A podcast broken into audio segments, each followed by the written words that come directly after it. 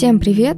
Это подкаст «Мам, я дома» и его ведущая Женя Потапова. Это подкаст о благотворительности и социальном сиротстве. В каждом выпуске мы говорим об особенностях благотворительных организаций, о том, как помогать людям и зачем это нужно. Как вы знаете, наш подкаст, он посвящен проблемам социального сиротства, и мы стараемся с разных ракурсов эту проблему осветить. И нам показалось очень важным посмотреть на эту проблему не с точки зрения экспертности, например, с точки зрения юриста, который занимается семейными делами, или с точки зрения руководителя каких-либо ресурсных центров. Мы решили посмотреть на этот феномен еще и изнутри, и поэтому сегодня у нас э, в гостях девушка Настя, которая нам сегодня расскажет, поделится своим опытом вообще жизни в неблагополучной семье. Мы понимаем, что эта тема очень такая острая, очень тяжелая, и спасибо, Настя, что ты к нам сегодня пришла, это правда для нас очень важно. Да, я сама проявила инициативу рассказать об этом, потому что думаю, что кому-то это явно будет полезно. Когда Настя подошла ко мне с такой идеей, я на самом деле была ошарашена сначала, что человек готов об этом рассказать, и это правда очень ценно и очень важно. Вот в том числе с точки зрения крушения каких-либо стереотипов, которые мы в каждом выпуске так или иначе рушим.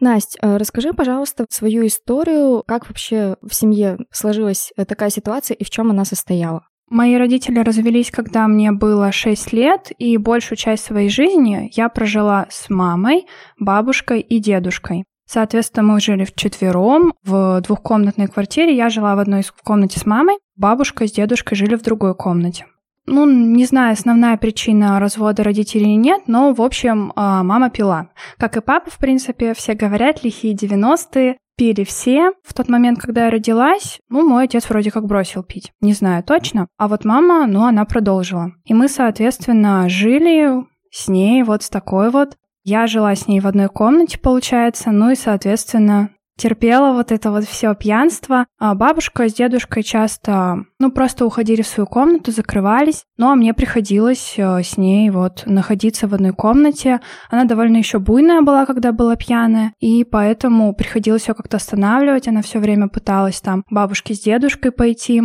обвинить их во всей своей никчемной жизни, как она считала, что они в этом виноваты частично. И там даже до драк доходило, и мне приходилось ее останавливать каким-то образом, говорить там не надо и все такое. Как органы опеки реагировали на такую ситуацию? Во-первых, об этом никто не знал. То есть вообще в семьях алкоголиков всегда скрывается вот эта вот проблема. Моя бабушка вообще э, до сих пор считает, что никому нельзя об этом рассказывать. То есть об этом знают, ну, наверное, даже у меня в классе. Никто, скорее всего, практически единицы знают. И она как-то мне всегда говорила, что об этом никто не должен знать. А так как я в школе училась хорошо, у меня было примерное всегда поведение, я была отличницей, то никто не догадывался, в принципе, о том, что что-то у нас не так. Тебе же все равно как-то ее поведение мешало. Как можно быть, условно говоря, отличником, там делать все уроки вовремя, но при этом испытывать вот такое давление со стороны? На самом деле для меня школа была как раз-таки отдушиной, потому что я любила учиться, у меня это получалось. Я, наоборот, не любила оставаться дома, потому что дома был хаос, а в школе все было хорошо.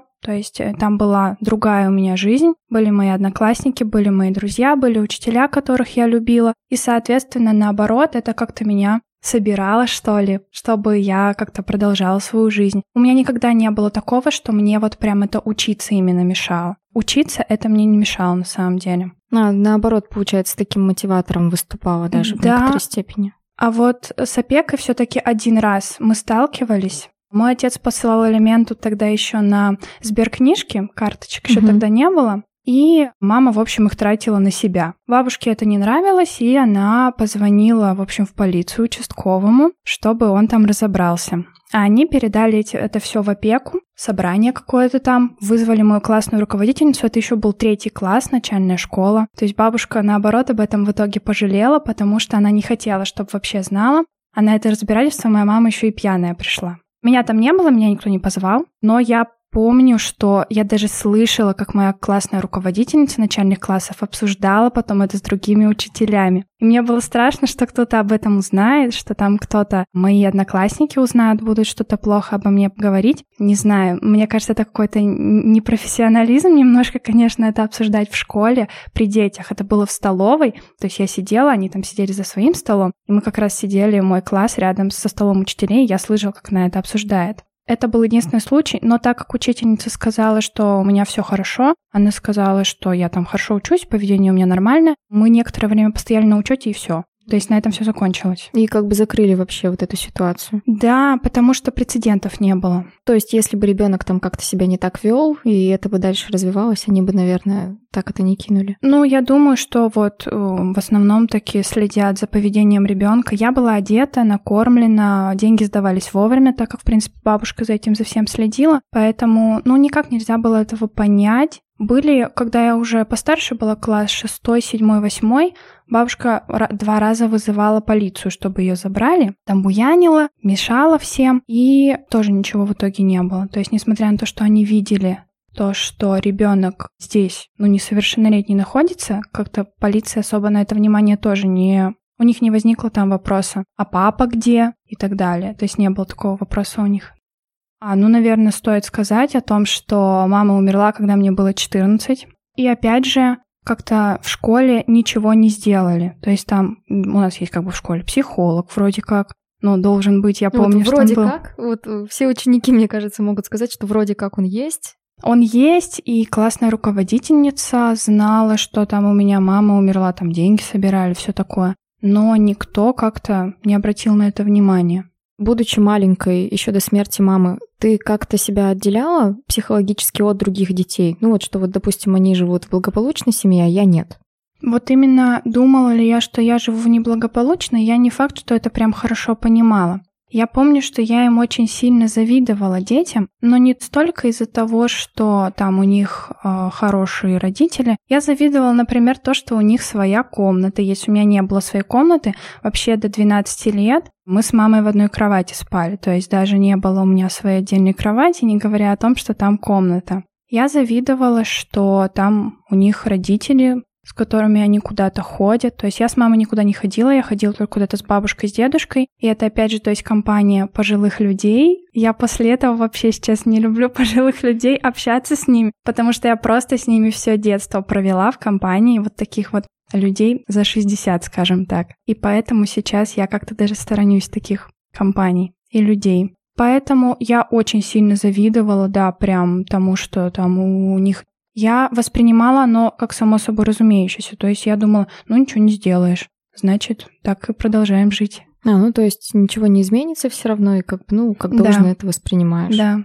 Получается, среди твоих одноклассников не было там детей, которые знали об этой ситуации. Были ли у тебя какие-то мысли как-нибудь это скрывать тоже, опять же, вот за бабушкой, если идти? Я думаю, что кто-то знал. Родители точно некоторые знали, потому что она, по-моему, один раз на собрание пьяной даже пришла. После этого бабушка ее не отпускала на собрание. Но, видимо, родители, ну, они, скорее всего, не сказали детям, потому что я себя вела вполне прилично. Я не выглядела как ребенок алкоголиков, и поэтому им не было смысла опасаться, наверное, как-то меня, моего общения. И на меня вот само это никак не повлияло. Но бабушка всегда говорила там, что в гости нельзя никого звать, потому что вдруг там мама пьяная придет, что там, не дай бог, кто-то ее увидит пьяной, и вообще говорить об этом кому-то. То есть она мне постоянно напоминала, что нельзя там говорить ни в коем случае. Получается, если юридически посмотреть на этот аспект, то маму не лишали родительских прав. Нет, вообще, когда родители разводились, отец хотел меня к себе забрать изначально. И там суды шли, он настоял на том, что она не работает, на том, что она алкоголик, у него были, в принципе, на это доказательства, и у него были, в принципе, все шансы на то, чтобы забрать меня, но в конце выяснилось, насколько я знаю, мне было 6 лет, то, что он был условно судим, а это хуже, чем алкоголизм, и все таки оставили меня с мамой и бабушкой. Я вот здесь сделаю ремарочку, когда записывали выпуск с юристом из Истенка, она как раз-таки говорила тоже про такие случаи, но она говорила про усыновление что человек может быть очень хороший, хороший, хороший, но, допустим, 10 лет назад у него есть какая-то судимость, даже пусть условная, и это сразу ставит крест на возможности, например, усыновления или если он хочет забрать своего ребенка после развода. Тут мы как раз в действии видим вот эту закономерность. Если мы говорим даже не про опеку, не про какие-то юридические стороны этого дела, а вот по-человечески. Когда мы говорили с руководителем Маистенка, с Ларисой Владимировной, она во многом говорила, что такие явления, они как бы межпоколенческие поколение, условно говоря, бабушек и дедушек, оно во многом формирует модель поведения следующего поколения, то есть оно все равно как-то на это влияет. Могла бы ли бы ты как-то это прокомментировать, так ли это? Вот почему, например, условно говоря, бабушка с дедушкой никак не хотели изменить эту ситуацию? Ну, на самом деле стоит сказать, что человек не просто так становится алкоголиком, и явно воспитание и жизнь ее в детстве повлияла. И моя бабушка, она очень сложный человек. И быть воспитанным просто ей — это уже большая травма, честно говоря. Не хочу вдаваться в подробности особо. Я когда говорила кому-то, что я пойду на подкаст, и в первую очередь меня спросили, а что если твоя бабушка его услышит? И это уже как бы был шок, потому что даже когда я знакомилась с родителями своего мужа, бабушка сказала, ни в коем случае не говори, там, что у тебя мама пила. Сейчас, честно говоря, я удивлена, что насколько мало они делали. А на самом деле дедушка — это не родной отец моей мамы, то есть ее отец погиб еще в детстве, попал под машину. И то есть это второй муж, но он жил с бабушкой и вот э, как бы терпел мою маму, по сути.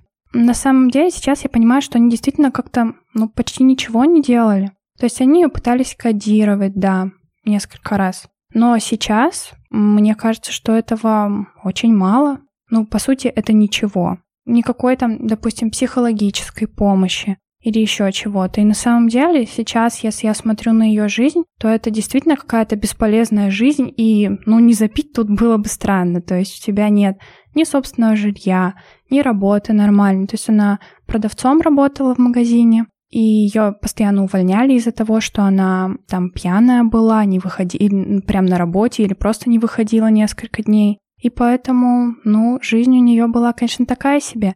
Я ощущала, что мы живем в коммунальной квартире, потому что они не общались между собой вообще. Моя мама не называла мою бабушку мамой никогда. Ты максимум. У них даже какого-то общения не было. У меня было ощущение, что бабушка ненавидит маму на самом деле. И когда она умерла, и когда там бабушка плакала, для меня было шоком. Я думала, ты же ее ненавидела, почему ты сейчас-то грустишь? То, как она стала себя вести после ее смерти, ну, мне было очень странно, потому что она не вела себя, как будто она ее действительно любит. Как будто она хочет что-то для нее сделать, и все. По моим ощущениям, она просто руки опустила, свесила частично на меня ответственность за нее потому что она часто мне говорила, что там я ничего не делаю для того, чтобы мама не пила, что я там должна запрещать ей покупать, не знаю, пиво в магазине, еще что-то делать там, чтобы я у нее забирала все, что я не должна с ней разговаривать, что я должна на нее обижаться. То есть как бы как ребенок себя вести и на нее этим повлиять, а тебе меньше 12 лет. На да, момент. да, да. Вообще я сейчас понимаю, что я была мамой для своей мамы по сути. То есть я о ней беспокоилась все время. Она часто домой не приходила долго, я ей постоянно звонила, звонила. Это как вот нормальный родитель ведет себя. А мне было, ну, с 7, вот это я помню, ну и до 14 лет. Я ей постоянно звонила, спрашивала, где ты, все время переживала, что с ней, как она. И, по сути, произошла вот такая вот подмена ролей. То есть я стала для нее мамой, наверное, так оно и есть.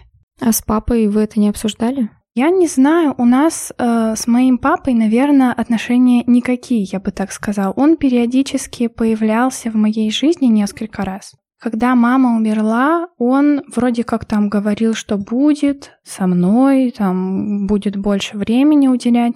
Но у него своя семья, у него новая жена, новый ребенок, и по сути я как-то стала ему не нужна, наверное. Я, честно говоря, даже на него не обижаюсь. Мне как-то уже все равно. Вначале были обиды из-за того, что тоже он ничего не сделал. Хотя моя бабушка его ненавидит, откровенно говоря, и говорит, вот сейчас бы ты жила с отцом или там в детском доме. А сейчас я вот думаю, лучше бы я все-таки жила с отцом. Пусть это была бы, допустим, допустим, не любящая семья, но не было бы всего того ужаса, в котором я жила. Бабушка считала, что лучше жить в любящей семье, но в такой, чем с отцом. Не знаю, честно говоря. С моей стороны это просто немножко эгоизм, наверное. Она хотела оставить меня себе, она думала, что может что-то сделать, но ничего особо не делала. Ну вот руки, как ты как раз сказала, опустились в какой-то момент просто. Да. По идее, когда мы вот даже говорили о терминах кризисная семья, не кризисная, вот это вот такая иллюстрация именно семьи в кризисе. Как тебе кажется, в данном случае из кризиса выйти не получилось? Чисто с твоей человеческой точки зрения вообще такие ситуации возможно преодолеть?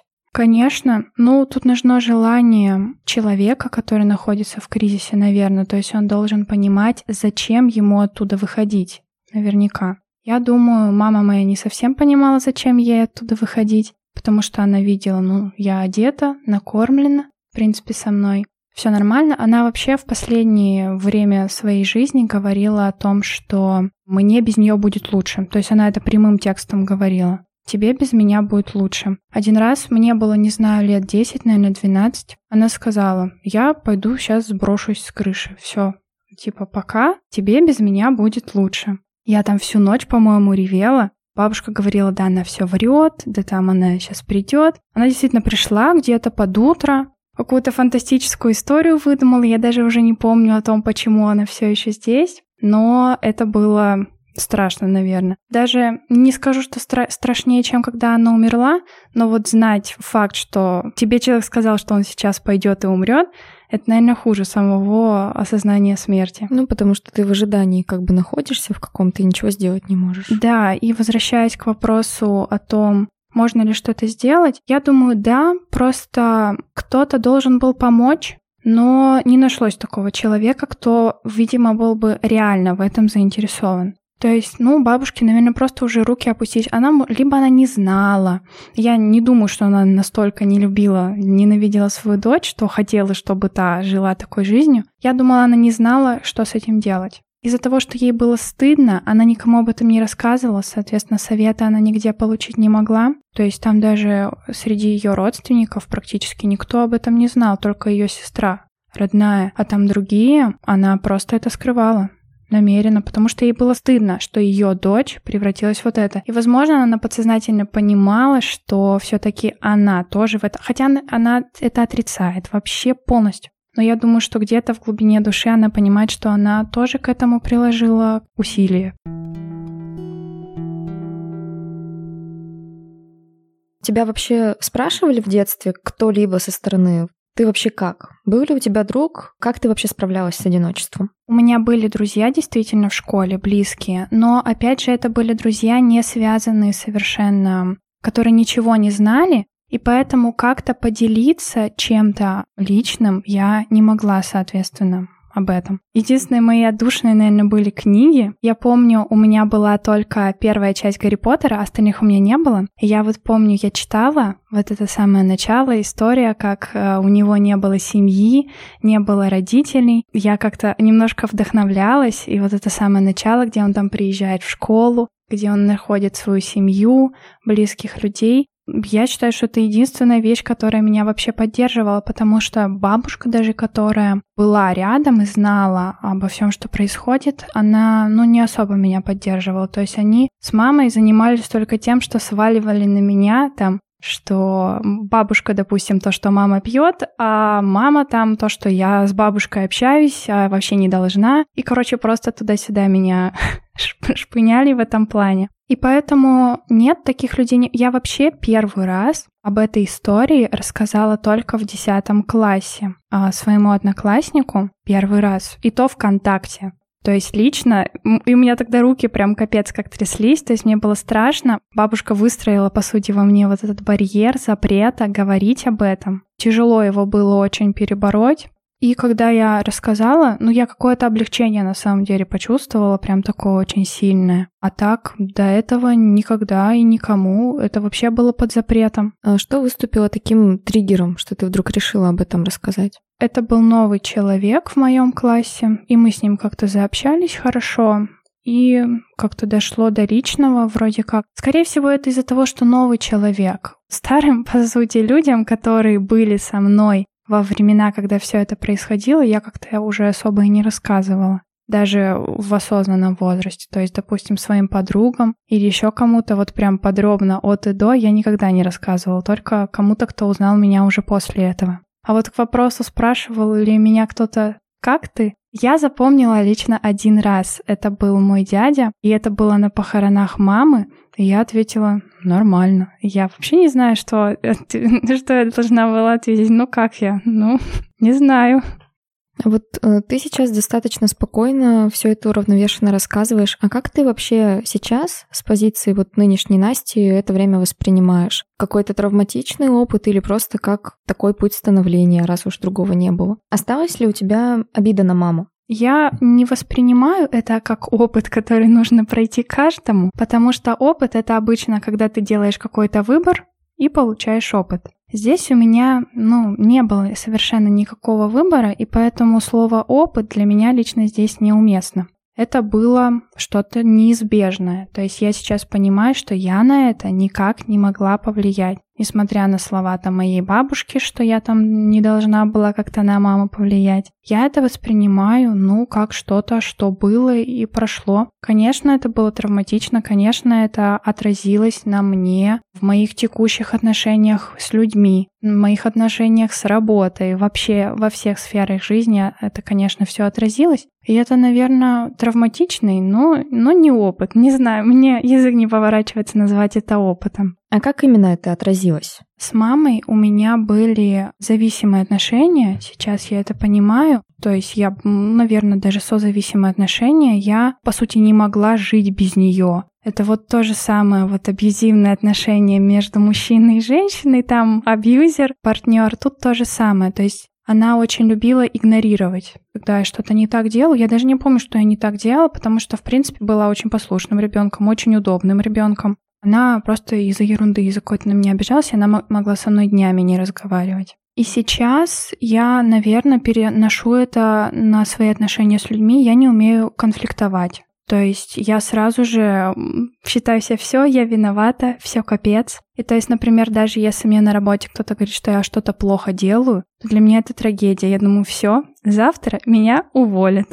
Уходить нужно уже сейчас с работы. И когда какой-то косяк на работе происходит, мне все время кажется, ну все, до свидания, собираем вещи и уходим. И из-за этого, конечно, очень тяжело как бы строить отношения, на работе в том числе, но я уже сейчас учу себя не соглашаться когда-то, спорить. То есть если мне говорят, что там что-то не так, предлагают какой-то другой вариант, я уже стараюсь думать, что нет, я неплохая, у меня мысли нормальные, значит, я могу попытаться отстаивать свою точку зрения. Действительно, это работает. И для меня было первый раз шоком, когда к моему мнению прислушались. Я предложила идею и сказали, да, типа она крутая. Обычно ко мне ну, не прислушивались. То есть все, что я там говорю, делаю, это все вообще фигня. И для меня на самом деле было это шоком. То же самое, в принципе, в отношениях с людьми, с друзьями, с партнерами, то, что есть ощущение, что вот если там, например, поругаешься или, например, человек на тебя обиделся, то все, сейчас на тебя уйдет, и у меня вот единственная цель вернуть человека.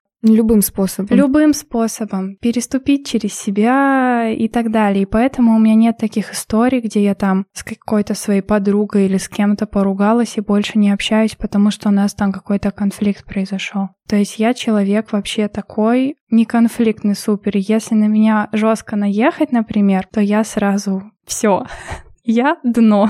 Ты говорила про знакомство с родителями мужа, что бабушка тебе говорила ни в коем случае там им не рассказывай, а ты в итоге рассказала? Да, да мне было уже плевать. Это был уже университет, я уже нескольким людям рассказала. Я на самом деле перестала стыдиться. Этого я стыдилась на самом деле в школе. Потому что в школе, когда ты несовершеннолетний, по сути, тебя приравнивают к твоим родителям все равно к, к их поступкам. И все вокруг знают всех родителей, а у меня еще был такой удивительный класс, образцово-показательный, там все были интеллигентные родители. Я как белая ворона натурально была, Хотя сейчас я узнаю, там у других классов всякие были родители. А у нас был супер такой приличный класс, все воспитанные родители, все из благопо... супер благополучных семей. Все практически из полных семей. Если семьи не полные, то родители общаются нормально. Там даже вместе на родительские собрания мама с папой приходили, которые в разводе находятся, и у всех уже свои семьи, они вместе приходили.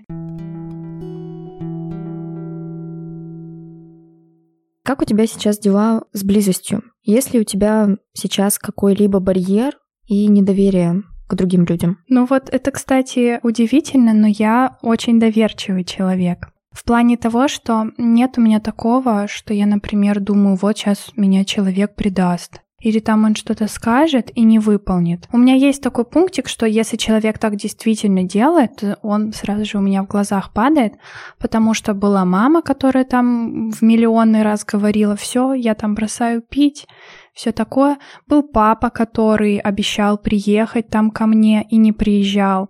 Но на самом деле у меня нет какого-то сразу же предвзятого человека, предвзятого отношения к людям. А вот в отношениях с обычными людьми Иногда на самом деле тяжело построить близкие отношения, потому что, ну, не знаешь как. То есть любые, причем отношения, я не видела нормальных отношений у себя в семье. Это был, был какой-то бред, не знаю, спектакль, какая-то постановка. То есть люди как будто четверых человек собрали, и какие-то странные, нездоровые отношения вокруг них все образовались. Единственный более-менее здоровый человек был, который относился ко мне как к ребенку, это дедушка. Причем, как я уже говорила, это не родной дедушка. Он там гулял со мной. Когда меня вот спрашивали, бабушка или мама, кого ты больше любишь, меня или маму, я говорила дедушку. Потому что думала, идите вы нафиг все. А, вы пытаетесь на меня надавить, а он просто воспринимает меня как ребенка и ничего от меня не требует, ничего не просит. До сих пор, кстати, так и есть. Ну, то есть, получается, между бабушкой и мамой было какое-то соревнование за такое детское внимание, кого же она больше любит. Наверное, да. Даже у меня мама, ну, когда она была пьяная, когда я, например, к бабушке ходила, не знаю, просто в комнату, мне мама говорила, вот там ты предательство, и нашим, и вашим за копейку с пляшем, все, уходи от меня, и все такое. То есть она это очень сильно в штыки воспринимала. Бабушка не настолько в штыки, потому что у нее еще, в принципе, был здравый рассудок, поэтому но она злилась, что я там поощряю. То есть она считала то, что я с мамой общаюсь, что я ее поощряю. Тем, что когда она пьяная, там я с ней нахожусь, а не игнорирую ее. А, то есть нужно было просто там, условно говоря, повернуться к стенке зубами и ничего да, не делать. говорит, я с тобой не буду разговаривать, пока ты там пьяная. Но так как я находилась с мамой в зависимых отношениях, я, конечно, так не могла, потому что хуже ее пренебрежения не было ничего. То есть с бабушкой у меня не было каких-то таких зависимых отношений. Вот с мамой, скорее всего, потому что это все-таки ну, кровный родственник, такой самый близкий. Несмотря на ее поведение, образовались, наверное, самые тесные отношения вот эта вот зависимость, связь нездоровая, она действительно могла только смертью одного из нас прерваться. Это я не считаю возможным, что я могла бы как-то от нее отстраниться. Один раз, мне уже было лет 12, бабушка мне предложила разменять квартиры. Дедушкины дети должны были помочь деньгами, и то есть мама там в одной квартире должна была жить, а мы втроем в другой. Я, конечно, сразу отказалась. Я сразу подумала, как? Как же она без меня? Что же она, она там сопьется? Вообще непонятно, что она там делать будет.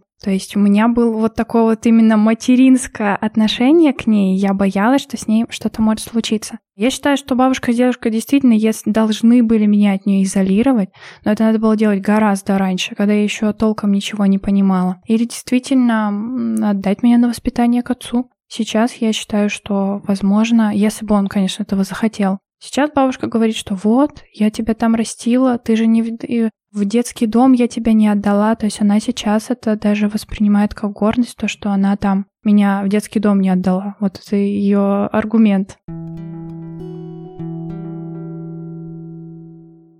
Ты рассказывала про ситуации с опекой, что фактически, ну, прецедентов-то не было. Один раз там собрали собрание, и все окей, ребенок себя нормально ведет, отстали. Что бы ты, просто как человек, посоветовала бы изменить вообще в самой системе, чтобы эти случаи чаще просто выходили наружу? Это сложный вопрос, да, но я думаю, что тут нужна именно работа с психологом, потому что это такие скрытые проблемы. То есть семья с виду очень благополучная. Родители в школе считали, что у меня бабушка героиня, вообще, что она меня там воспитывает, и ей, цитата, нужно медаль за это дать. Поэтому здесь только есть же какие-то звоночки, Наверняка есть какие-то звоночки, которые говорят о том, что в семье у ребенка не все нормально. И невооруженным глазом это никому не понять. И поэтому единственное это то, что должен психолог работать. Ну, хотя бы, когда у меня умерла мама, значит, что-то было ненормально. Ну, или, не знаю, там, так как семья не полная, это уже странно. То есть, допустим, то, что живет мама, бабушка, дедушка, и мама на собрание, это не ходит вообще-то. Ну и просто,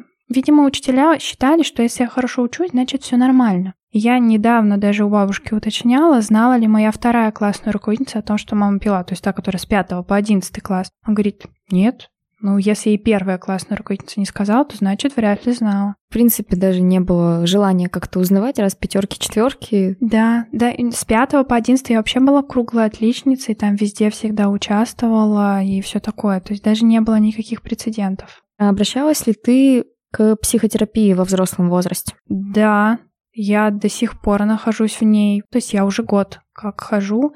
И, наверное, именно это дало мне понимание о том, как именно это все повлияло на мою жизнь, на мою работу, на мои отношения с другими людьми и вообще роль бабушки с дедушкой. То есть я вообще совсем недавно осознала, что на самом деле они виноваты там, допустим, не меньше моей мамы, в том, потому что они попытались все свалить на меня. То есть оставили меня с ней в одном помещении существовать. И все. Это все, что они сделали. Есть ли у тебя сейчас так называемый вот синдром спасателя, что тебе нужно всем помочь, всех спасти? Замечаешь ли у себя сейчас такой паттерн поведения?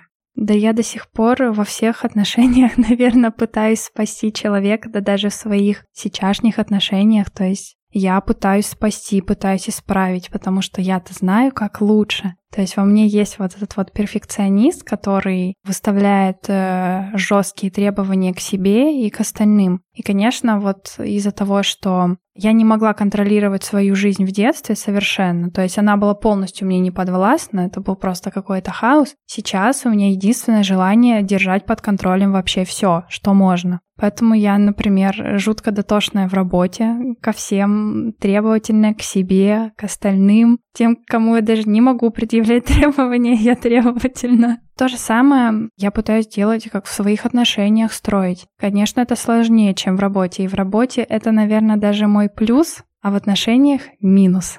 А если говорить вообще про профессиональную деятельность, чем ты сейчас занимаешься? Я преподаю математику, готовлю детей к ОГЭ и ЕГЭ. Мой психолог сказала мне, что помогающие профессии, которые учителя и все прочие, туда идут люди в основном травмированные все равно какая-то у них есть травма, и вот это вот желание помочь другим, это тоже какой-то синдром спасателя все равно работает. То есть, когда ты спасаешь ребенка от плохих результатов экзамена, это все равно синдром спасателя, наверное, какой-то. А сейчас, будучи педагогом, ты как-то отмечаешь вообще особое, возможно, поведение детей? Помогаешь им не только в учебе?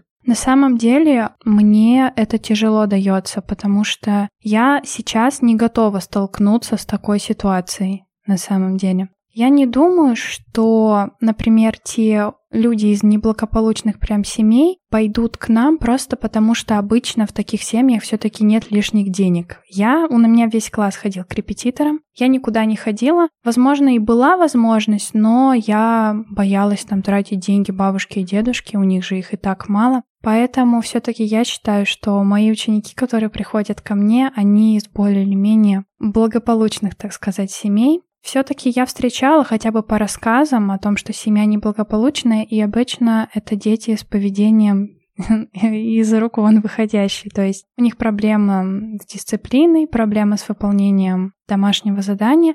И для меня это дико на самом деле. Ну, то есть тут есть два пути, когда ты живешь в неблагополучной семье. Бунт и полное отсутствие дисциплины. Или полное подчинение, контроль всей жизни и жесткая дисциплина. И тут есть два пути. И, конечно, второй путь сложнее вычислить у ребенка, то есть он просто усердный, и все. А первые, ну, они крайне редко появляются, и все-таки у нас есть люди, которые этим занимаются специальные, которые беседуют с детьми. Я, честно говоря, не готова в своей жизни провести с кем-то беседу по этому поводу. Ты сразу пришла к преподаванию? Я училась на физтехе, и на самом деле преподавать я начала случайно, просто потому что хотела как-то подработать. И начала это делать, мне это нравилось, это приносило мне деньги. Когда настал выбор о том, что мне там надо либо на атомной станции работать по профессии, мне уже не захотелось заниматься чем-то другим, это у меня получалось.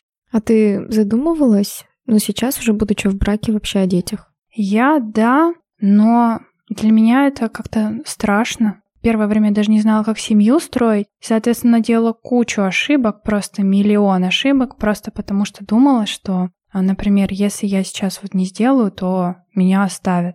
Если я там вот здесь не прогнусь, там не прогнусь, то не сделаю, то у меня было такое ощущение, что как мама меня оставят. Все. До свидания, и лучше я не найду, и вообще я ужасная. И до сих пор это остается. Есть у меня ощущение, что если вдруг я останусь одна, то я останусь одна на всю жизнь, потому что кому я вообще такая нужна? А дети для меня, не знаю, я, во-первых, знаю, что алкоголизм передается по наследству через поколение.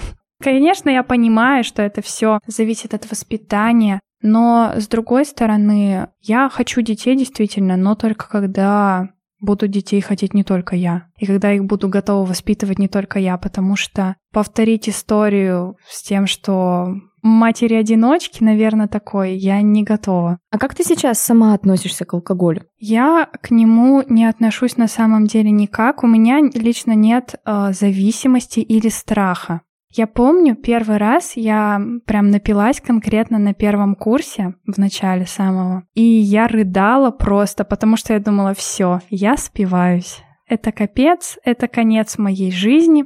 Мне было страшно, что все, я там тоже стану алкоголиком. А мне еще мама все время говорила, если ты будешь пить или курить, я тебе шею сверну. Ну вот дословно, если. И не знаю, может, это были какие-то отголоски этого страха, но после этого у меня отношения с алкоголем максимально ровны. То есть я могу выпить, но делаю это крайне редко, просто потому что мне ну, не хочется. И вообще это, опять же, ну тут уже фишка с контролем, потому что когда ты выпиваешь, ты чуть меньше себя контролируешь. Ну для меня это недопустимо. То есть мне важно контролировать себя и все вокруг, поэтому я пью довольно редко и в компании все-таки близких людей. Потому что мне, ну не знаю, страшно, что я могу сделать что-то не так. Что-то не то сказать, сделать, и потом, не знаю, что-то будет.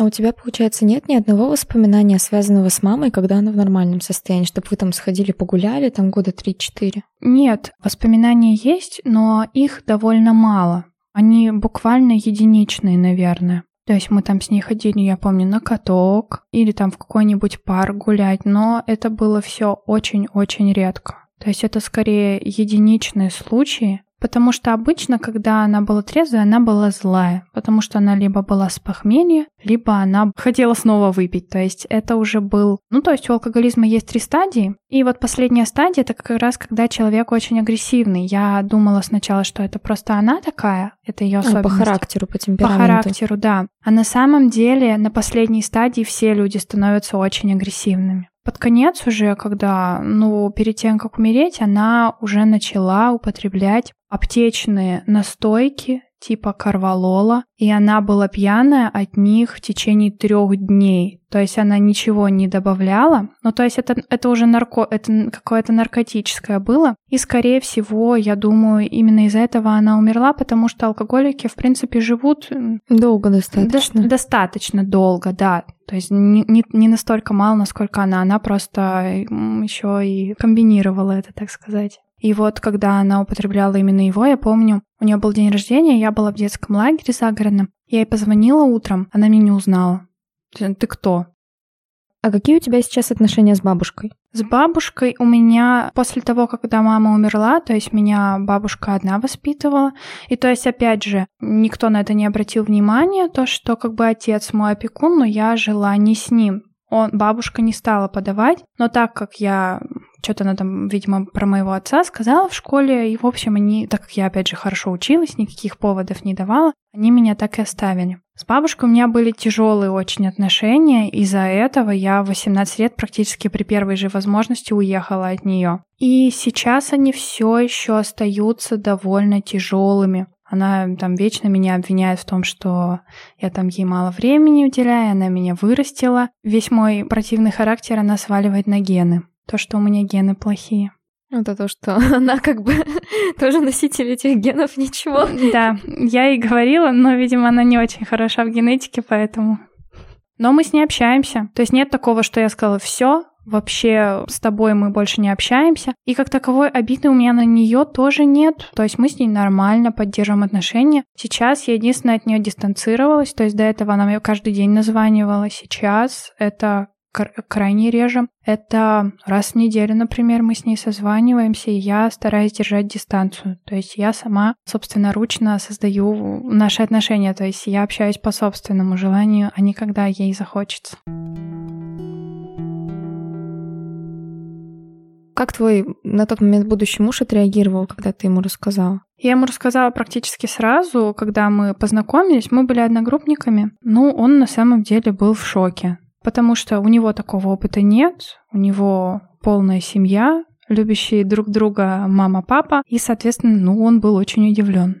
Но это его не оттолкнуло ни в коем мере. Нет, я вообще не сталкивалась с тем, что это кого-то может оттолкнуть. Это может, я думаю, когда подрост... даже подростки не факт. То есть в подростковом возрасте это никого не отталкивало. Вот начальная школа, допустим, да, это, наверное, группа риска, то, что если там узнают, что у тебя. Да и то это как родители поведут себя. Они, это в основном же они выбирают круг общения. Ребенку скажут, вот, у него там мама-то такая, ты с ним только не общайся, пожалуйста. Как ты сейчас себя ощущаешь в текущих отношениях? Э, ну, на самом деле, в, текущ... в текущих отношениях у меня тоже, естественно, есть трудности из-за того, что каждый из нас травмирован по-своему, каждый человек. И, соответственно, здесь не без проблем. Но каждый, по сути, переносит свои отношения в своей семье на новую семью. Единственное, что я могу сделать, это опять же перестать спасать всех вокруг, ставить себя на первое место, понимать, что я у себя самое важное, и даже если, то есть я останусь одна, это на самом деле не проблема. Да, и это относится ко всем сферам. Ну, в дружеских у меня нет каких-то проблем, то есть конфликтах у меня никогда не было. И в работе то же самое. Даже если что-то делаю не так, что это не потому, что я плохая, а потому что просто так случайно получилось. То есть это себя искусственно приходится убеждать в том, что ты неплохая. Тут дело, наверное, не только в семье, а в том, что еще бабушка на самом деле меня не особо хвалила. Точнее, вообще не хвалила. То есть если, например, я там хорошо четверть закончила, ну, на отлично. Она говорила, молодец. Кнут и пряник э, был только кнут в плане того, что вот если что-то плохое я сделала, тогда да. И, соответственно, и мои интересы ее не особо интересовали. То есть она считала, что все, что мне нравится, это вообще ерунда какая-то. И вообще, что я агрессивная, потому что я Гарри Поттера смотрю и читаю. Какой бы ты совет дала бы сейчас, будучи взрослой себе маленькой? Совет бы я, наверное, могла дать, но я бы ему не вняла наверняка. Потому что, да даже если бы я сейчас была в таких же отношениях с моей мамой, мне никакой бы совет не помог. Пусть спасает себя сама, как и бабушка. Я долго чувствовала себя ответственной, то, что бабушка с дедушкой старенькие. Там надо сделать так, чтобы мама к ним не ходила, чтобы она к ним не лезла, а она приходила там до драк доходила. То есть я чувствовала себя ответственность, и, наверное, единственный совет – пусть спасают себя сами все. Получается, что ты не испытывала человеческого тепла в своей семье. Я на самом деле не совсем, наверное, знаю, что такое человеческое тепло в обычных семьях, поэтому мне тяжело ответить на этот вопрос. Наверное, тактильный контакт у меня был, то есть меня, допустим, обнимали там и бабушка, и мама, но мне не хватало именно поддержки, то есть слов о том, что я там самая лучшая, самая замечательная, ну ладно, не самая, но хотя бы чуть-чуть хорошая. Хотя бы неплохая.